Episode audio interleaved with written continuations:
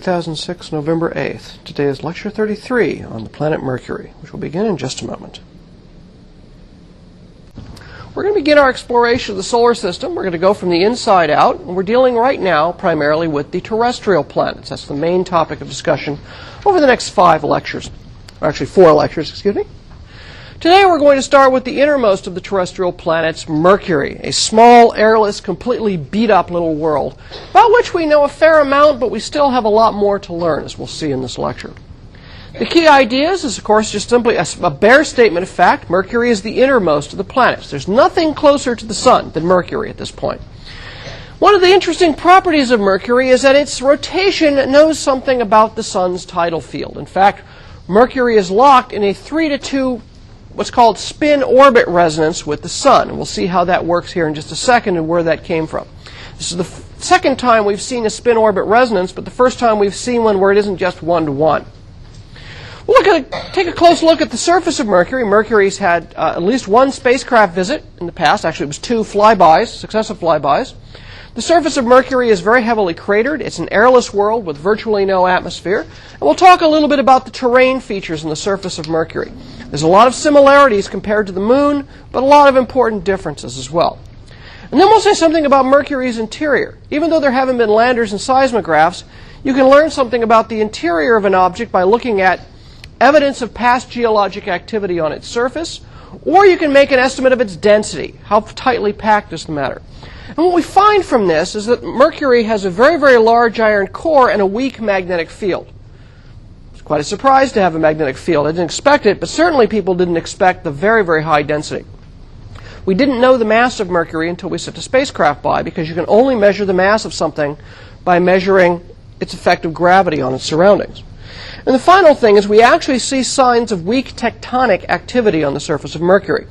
In this case, it's not going to be tectonic plates. Mercury is going to wrinkle as it cools off, and we can actually see the evidence of that wrinkling. And it gives us some idea about some of the nature of both the interior as well as the formation behind Mercury.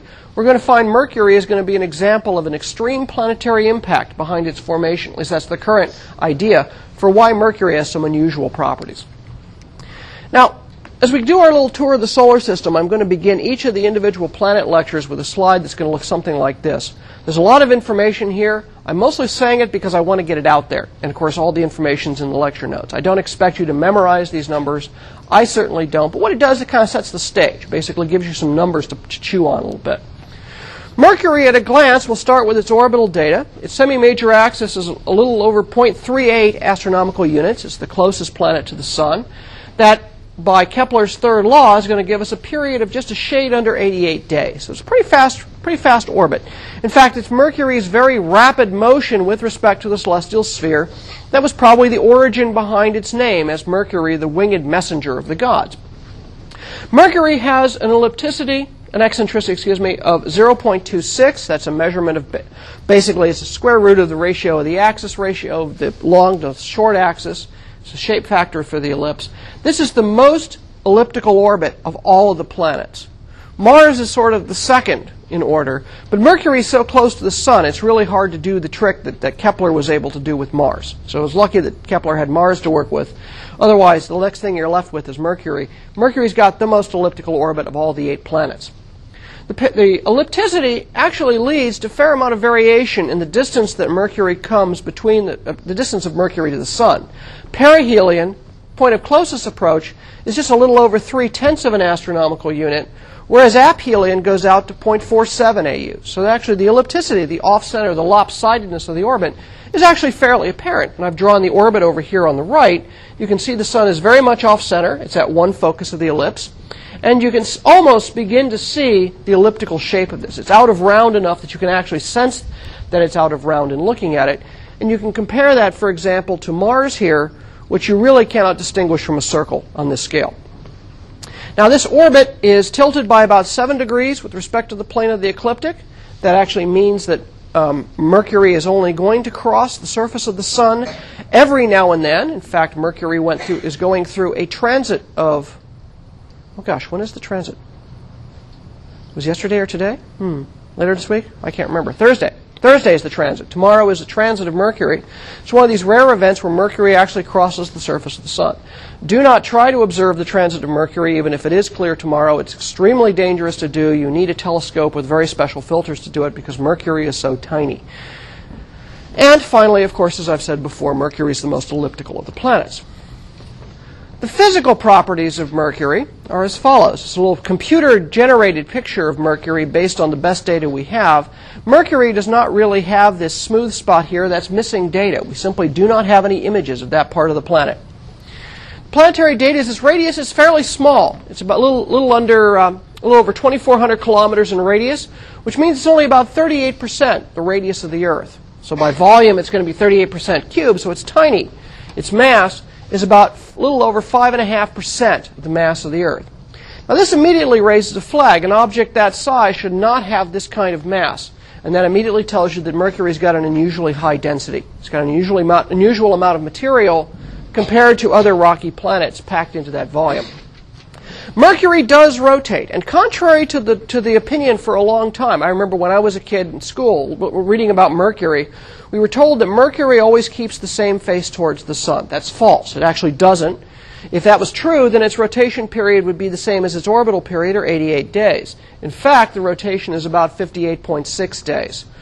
This turns out to not be a random number. It turns out to be exactly two thirds of that 88 day period. So if you took the period of the orbit on the previous page and took two thirds of that, you would get exactly the rotation period. This is an important piece of information. This tells us that Mercury has a resonant orbit. It's not perfectly locked, but it's locked in a ratio of 3 to 2. Now, because it's locked in a ratio of 3 to 2, even though it completes one rotation with respect to the stars, it's circling the sun every 88 days. So the combination of those two leads to its day, basically a synodic day, is 176 days long. So Mercury does see the sun rise and set, rise in the east and set in the west, according to a person standing on the surface of Mercury. But your day is going to be 176 days. So you'll have um, divide that by two, 88 days of sunlight and 88 days of darkness. The axis is pretty close to, to up, straight up and down. It's around two degrees. Um, some argument still about the angle of that. It's just hard to measure. Now let's look at that rotation period for a second. That really stands out. Originally, people, their expectation was because Mercury was so close to the Sun, that tides from the Sun should lock Mercury's rotation into a one to one resonance, much in the same way that tides from the Earth lock the Moon into a one to one orbit, so that the Moon completes one rotation for every orbit around the Earth. What was found, however, is measuring the rotation of Mercury was actually pretty challenging. Mercury does not have a lot of obvious surface features on it, and so it's very difficult using just an optical telescope to watch surface features rotate and try to see if Mercury is rotating. And so because the features were so subtle, it fooled people originally into thinking that Mercury was in fact locked in synchronous rotation with respect to the Sun. However, using radar techniques, using the giant radio telescope in Arecibo, that thousand foot dish built into that, in that valley in Puerto Rico, bounce a radar signal off of it, you can see the Doppler shift from one side of Mercury to another. So the part of Mercury that's rotating towards you will blue shift the return signal. The part of Mercury that's rotating away from you will red shift the return signal. And so you actually see a single frequency go out and then it gets split into a red shifted and blue shifted part because in rotation, half is always moving towards you and half is always moving away. And what people found from that, it was very slow and they had to measure it with very high accuracy, is they got a real surprise. Namely, that Mercury was rotating faster than people expected. It was rotating, however, with not just any number, but was rotating in a 3 to 2 spin orbit resonance. Now, because it's rotating faster than it orbits, 3 to 2 spin orbit resonance means that it's going to complete three rotations for every two orbits, whereas a 1 to 1 spin orbit resonance would be completing one orbit for every uh, rotate, or, sorry, one rotation for every orbit. So whenever you see a, a spin orbit resonance, the number here refers to the ratio of the spin or rotation period to the orbital period. So it's always rotation to orbit. In this case, it's 3 to 2. So, for example, if, I, if, if Mercury was in a 2 to 1 spin orbit rot- um, period, it would complete two rotations for every one orbit and so forth. So you really only pay attention to it when it's a whole number ratio like this. And this is the first example we've seen where it's not just 1 to 1. Now, the moon is in a 1 to 1 spin orbit resonance. Mercury is in a 3 to 2 spin orbit resonance. It, it turns three times on its, on its axis with respect to the stars. So we always measure periods of rotation, and we always measure orbits with respect to the stars, not with respect to the sun. So it completes three rotations for every two orbits. Now, why does it do this? Well, it turns out that, again, a little bit of, of, of careful thought, and people did do this thinking, that Mercury should not be in a one to one resonance. It's close to the Sun, but it's also on an elliptical orbit. It's a fairly elliptical orbit, as we saw. It has a close approach of around 0.3 AUs, and it gets furthest away at aphelion at about 0.47 AUs. That's a lot of distance. That's a lot of ground to cover. Turns out that the tides are not surprisingly going to be strongest on Mercury from the Sun when Mercury is closest to the Sun. So the tides are stronger at perihelion. That's where you get your, your strongest torque trying to force you into synchronous rotation. Well, we can ask an interesting thought question. What would be the period of orbit that Mercury would have if instead of being on an elliptical orbit, it was on a circular orbit at its perihelion distance? So imagine that we put it instead on a circular orbit at its point of, whose radius was its closest approach to the sun, down at 0.31 AUs. The answer would be about 56 days, which is exactly the rotation period. So, in fact, when you have a long elliptical orbit like this, the way the dynamics of, of the tides work on trying to torque the rotation around, when you're far away, those torques are less, so it kind of breaks free. And when you're close, the torques are strongest and try to force you back into position. And so when you get into an elliptical orbit situation like this, instead of going into a one to one lock like we have on the moon, which is very, very close, why it overcomes that even though the moon is elliptical.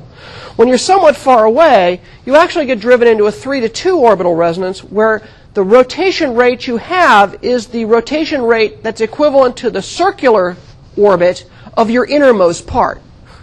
And it just happens to work out that for this case, that works out to about a 3 to 2 orbital resonance, spin orbit resonance. So it's an, it's an example, uh, again, now applied to a planet rather than to a moon, of a place where tides have played a role in pushing that planet's motion properties into a whole number ratio with another motion. So the two motions know something about each other.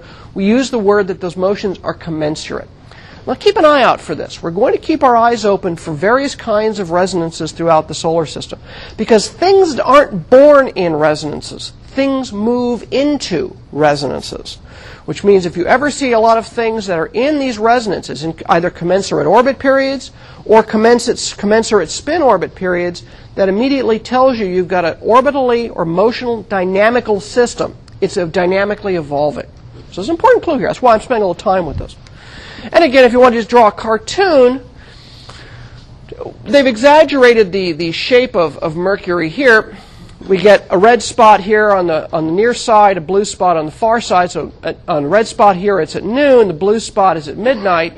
And then we let Mercury go through its rotation. We ask when is noon going to occur again? It's not going to be back over until this position over here. So notice it hasn't gone through a complete orbit. It's gone through two thirds of an orbit. And then say, okay, well, how long is it going to take to come back to noon again? And I've done that kind of ass backwards, but you know what the hell you have to get around to a 3 to 2 resonance. I hate this picture. It makes my eyes twist out. So I'll just show it to you. As there saying, yes, we can in fact work this out. It's really slow, and it's really hard to measure, right? A 55-day rotation is really slow. That's why we needed to use radio radar techniques to find it, because it'd just be almost too hard to see visually. Now, Mercury, we knew very little about its surface for a very long time. It's, it's a very, very tiny little planet and it's very far away and it's very close to the glare of the sun. It's really hard to point a telescope close enough to the sun that you don't have problems with the telescope.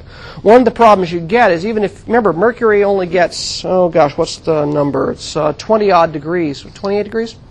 I forget now. 28 degrees away from the sun is seen from the Earth.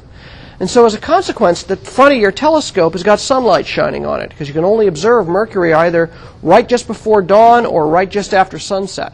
And so you're, you're leaned way over, you're looking through a lot of the Earth's atmosphere, and the Earth's atmosphere is turbulent, the telescope's still hot, or sunlight's starting to shine on, it's heating up. It's really hard to get good seeing. It's really hard to keep the atmospheric turbulence and stuff down, so you don't get a clear view of the planet. However, the best thing to do is just send a spacecraft by, and it wasn't done until Mariner 10 in 1974 and 1975.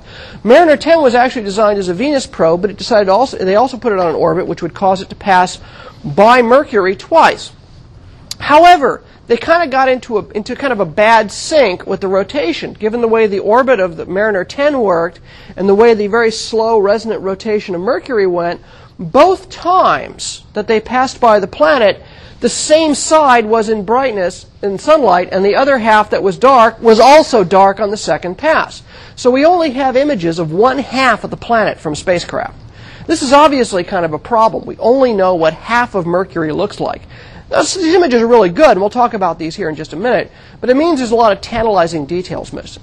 As a consequence of that, a much more ambitious mission has been now aimed directly at uh, the planet Mercury. It was launched um, in 2004 in August. It's now beginning a series of, of orbital maneuvers which are going to bring it into contact with Mercury. It's actually hard to get down into the inner part of the solar system. You've got to play a lot of games. It takes a lot of energy to get down there. So you play a lot of games with Earth flybys and Venus flybys to bleed off some of your, some of your orbital motion to drop you into Mercury's orbit. And what they've done is they're going to have two flybys. They're going to go through in 2008 and then another one a year later in 2009 which now are contrived so we can actually image the whole planet. And in fact, image just to, to hedge your bet, you image your the whole the other side of the planet that didn't get imaged on 2008 pass. But each of those passes, plus its own onboard engines, have very limited fuel. Right? You can't carry a lot of fuel with you. So you use a gravity assist plus the fuel is going to bleed off enough energy on those two passes that by the time it comes around again for another pass two years later in 2011, it's going to just go for it blow the rest of the fuel in its, in its uh, tanks, and use it to settle into orbit around the planet. And then it will be proceeding to orbit for a number of years until basically the electronics get fried, and we'll be able to give you a complete view of the planet, be able to have a little bit of maneuvering. They're not going to blow all the fuel, they're going to have some maneuvering room. But it's going to allow us to map the planet in great detail. Now, you remember, you're only going to be, a closest approach, a perihelion, you're three tenths of an astronomical unit from the sun. Okay, now if you think about it a little bit, the, remember the brightness of sunlight goes like the square of the distance away. So if we just sort of take as a round number, Mercury's three times closer to the sun than the Earth, that means the sunlight on average is nine times stronger. So if you have a, a kilowatt per square meter on the Earth, you have nine kilowatts per square meter on the sun shield. So the Mercury, the spacecraft here is hidden in shadow. These pictures never seem to show the, the spacecraft very well because the bright side that gets sunlit is always behind a gigantic sun shield, which is, and it has to orbit in such a way that it always keeps that sun shield and its solar panels pointing at the sun so it can get power. So it's really challenging to build a spacecraft to work at Mercury because the equilibrium temperature is hundreds of degrees Kelvin, and it's really hard on electronics to do that. So what they do is they shield it here, and then they use passive radiative cooling because any object that's hot is a black body and radiates into space and you actually passively cool yourself in order to be able to keep the electronics cool enough to operate. You can't carry refrigerant with you on a spacecraft. It just takes too much mass.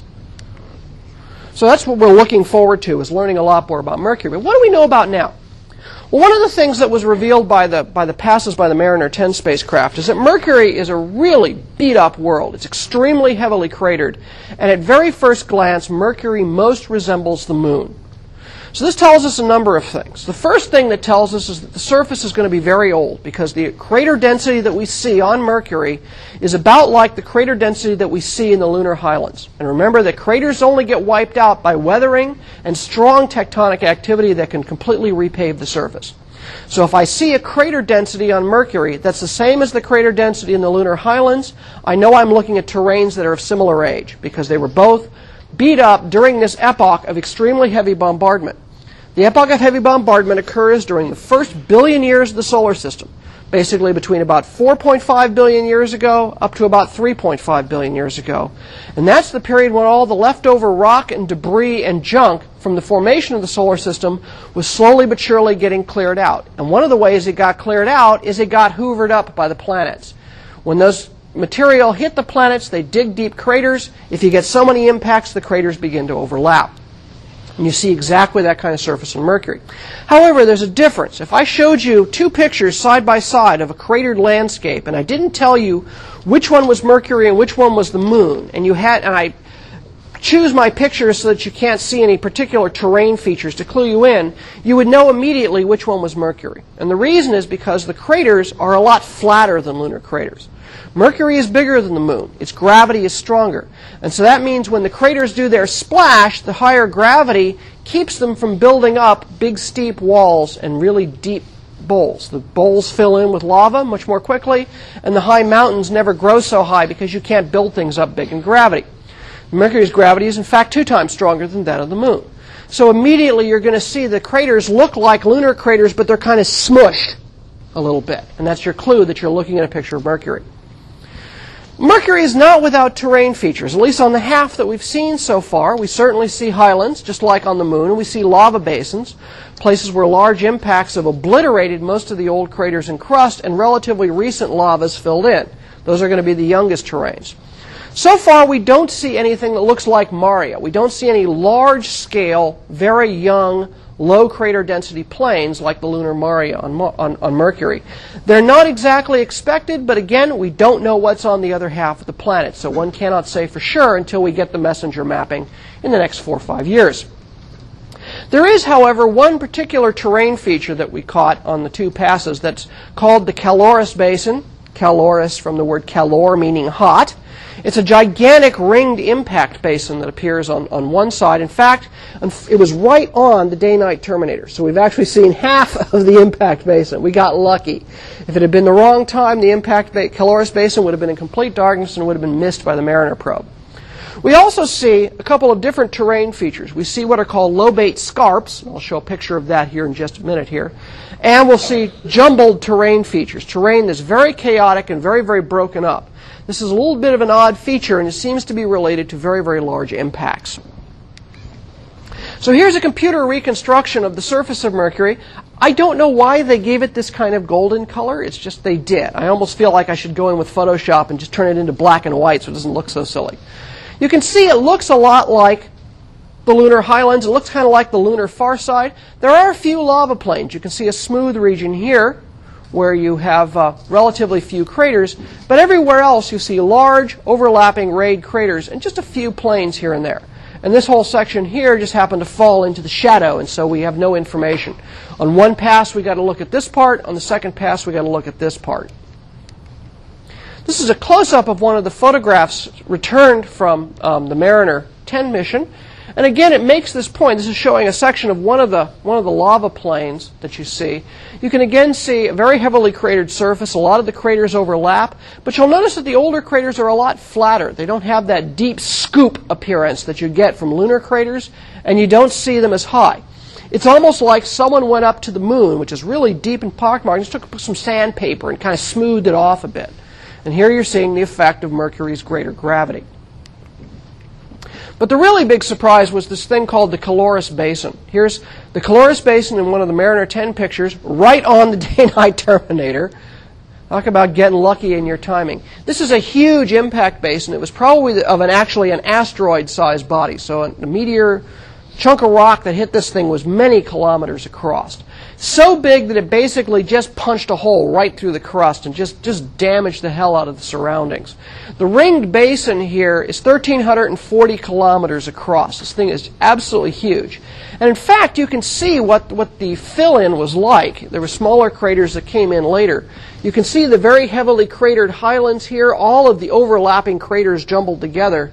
And then you can see the rings on this basin. This is very characteristic. This ringing shape is very characteristic of an impact basin.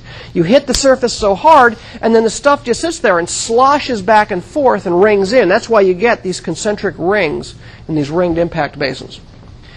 Now, to get some idea of just how really hard Mercury was whacked, is you know, you get an idea here just from the fact that it obliterated everything for about 1,300 kilometers around, absolutely smoothed it in, and actually sent ripples through the planet those ripples in the planet radiated outward from the point of impact, but you know, planets are spheres. So those waves then converge again on the opposite sides or at the antipodes. So if you look at the opposite side of Mercury, on the dead opposite side of the Caloris Basin, the terrain is completely jumbled and busted up where those seismic waves converged and just disrupted the crust. And so you get this jumbled, ripped up looking terrain on the exact opposite side where the seismic waves just came back, spread out, and then refocused their energy on the antipodal point. So a, a quick cartoon of what this was like, this would be the impact that would have formed the Caloris Basin, just obliterated the surroundings.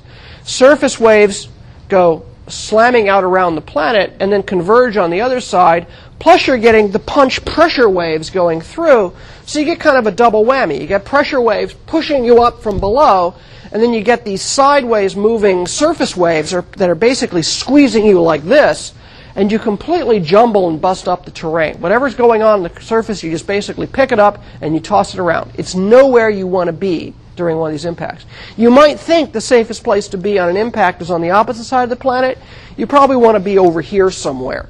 There, you know, the waves will kind of roll over you and be unpleasant, but it's better than being at the focal point for the waves. And this is what the terrain looks like on the antipodes of the, of the uh, Caloris Basin. There have been some more recent impacts on the surface which have erased some of the features, but you can see how extremely broken up this terrain looks like. It's just been jumbled and picked up and turned upside down, and the craters have largely been erased over there, and only recently have new craters come into play. A very big impact here formed this lava basin, and then much tinier craters peppering in. So this kind of kind of jumbled up terrain has never been seen anywhere else in the solar system, certainly among the terrestrial bodies. We don't see anything like this, per se, for example, on the moon. There is the giant Orientale basin on the uh, backside of the moon, which is a large impact basin, but unfortunately the antipodal point is underneath one of the Maria. And so it has, if there was jumbled terrain there, which you'd kind of expect, it was long since erased when the Maria came in there, obliterated that terrain, and filled it in.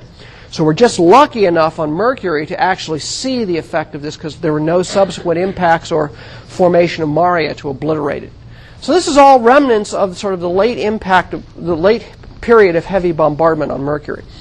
But part of what this shows is Mercury has had a largely dead surface. Not completely dead, but mostly dead ever since the end of the late, ep- late, late bombardment epoch. Mercury is like the moon. It's a dead tecton, for the most part, tectonically dead surface.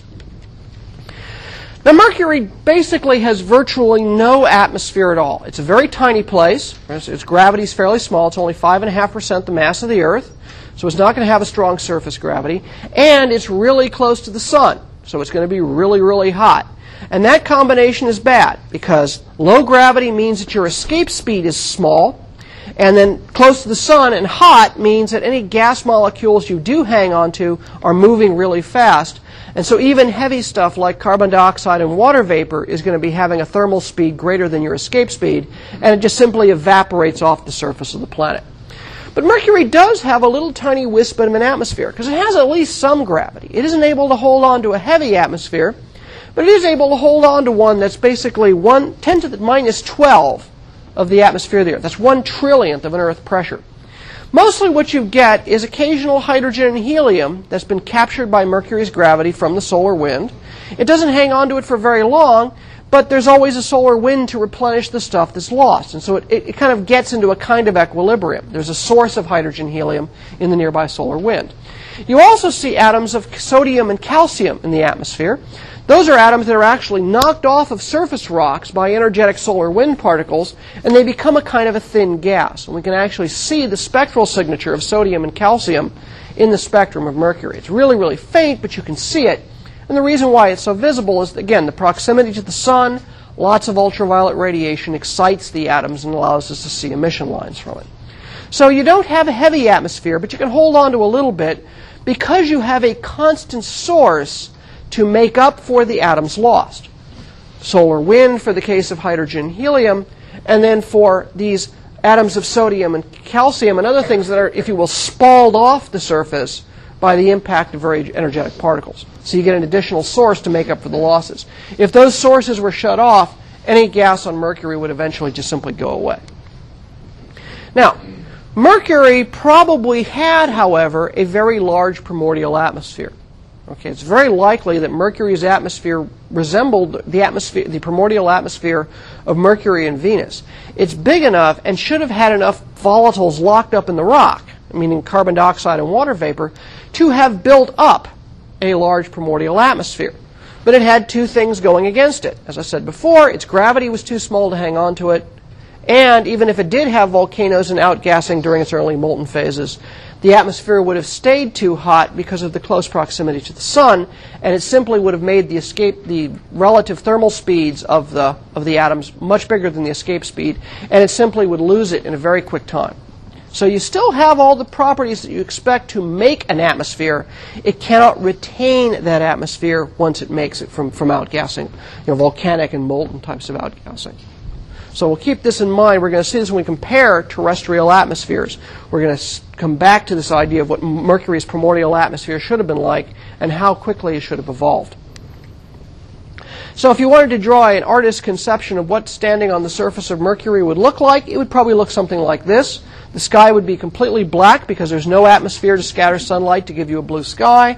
The sun would be big and extremely harsh, bright in the sky, and you would stand on essentially a um, airless, jumbled, moonless plane, moonlit, moon-like plane, where we have the, the cratered, battered, beaten-up surface of Mercury. The surface temperature, because of the, tre- of the uh, proximity to the sun, is sort of legendary for being really hot.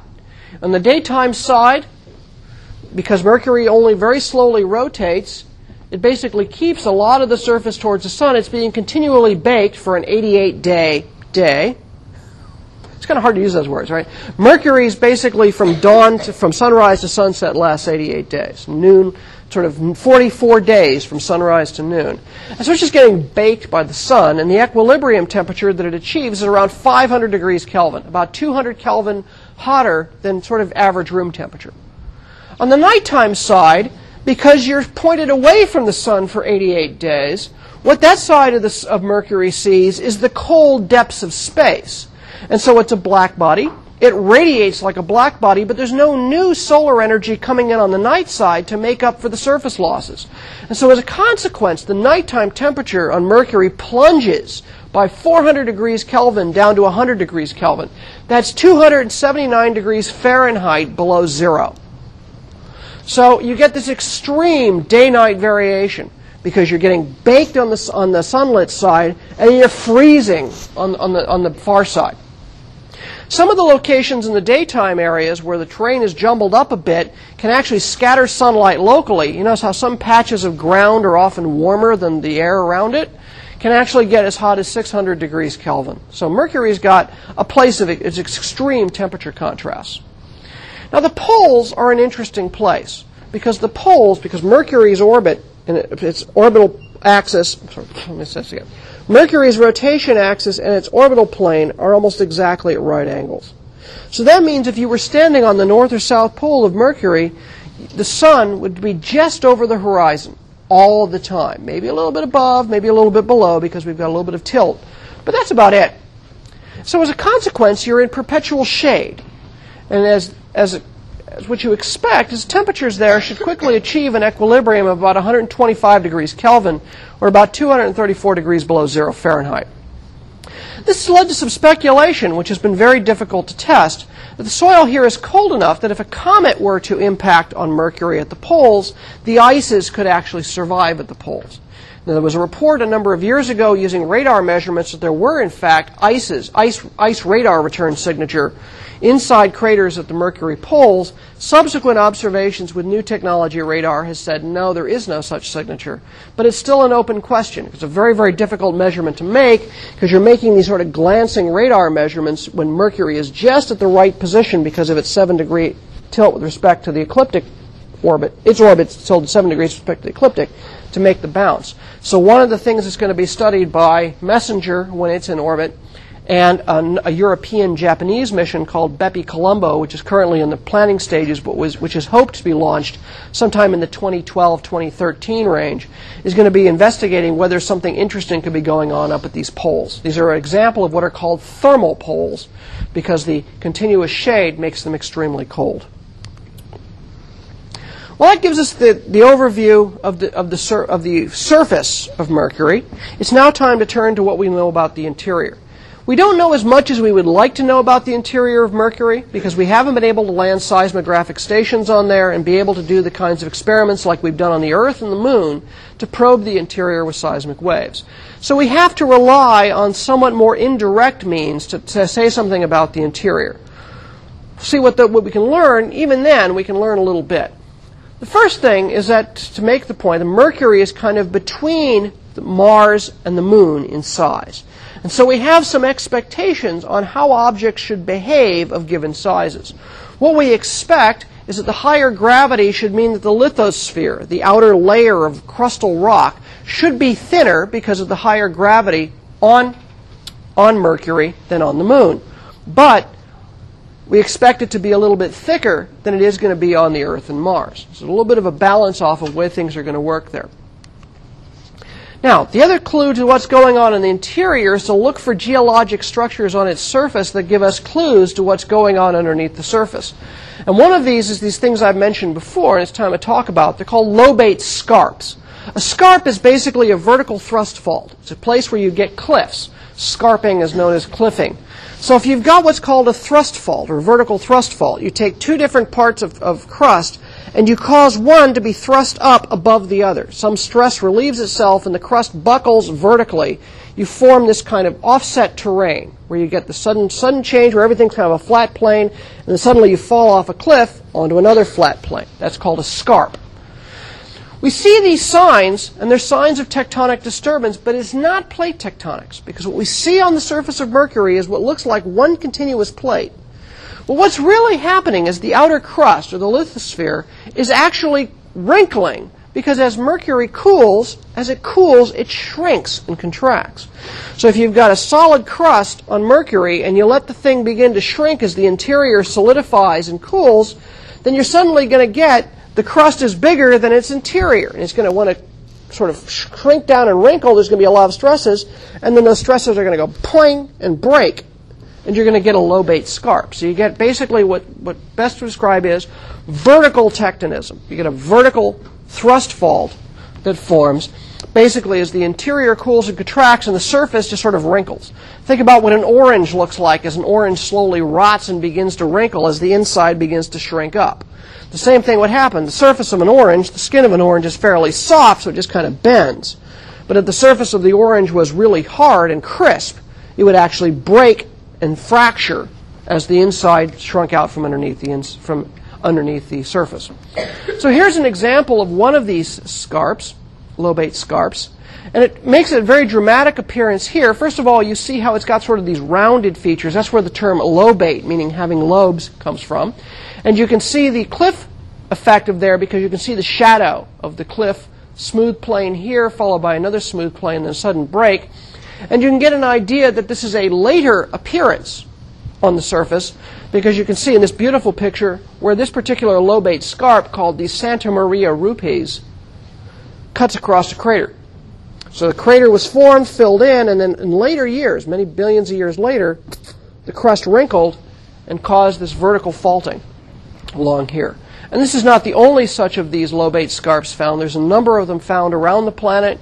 You use the frequency of those, and of course, more, more data will come in as we begin to image the other side of the planet.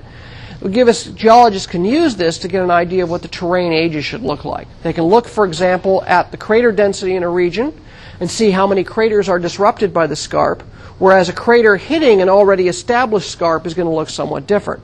So by comparing crater rates, you can get an idea of sort of relative ages of terrains. It's kind of tricky, and it's not as exact as radioactive age dating and tricks we use here on Earth, but you can do it to a reasonable way to sort of piece together what the cooling history of Mercury is going to be like. And it's one of the goals for future missions. Now, the deep interior, of course, some of this is fairly speculative, but we do have some clues.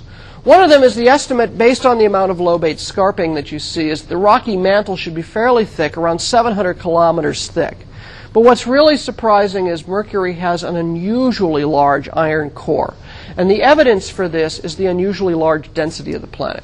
If you looked at it, Mercury open, you would find 75% of the radius of Mercury is an iron core, and it contains something like 60% of the planet's mass.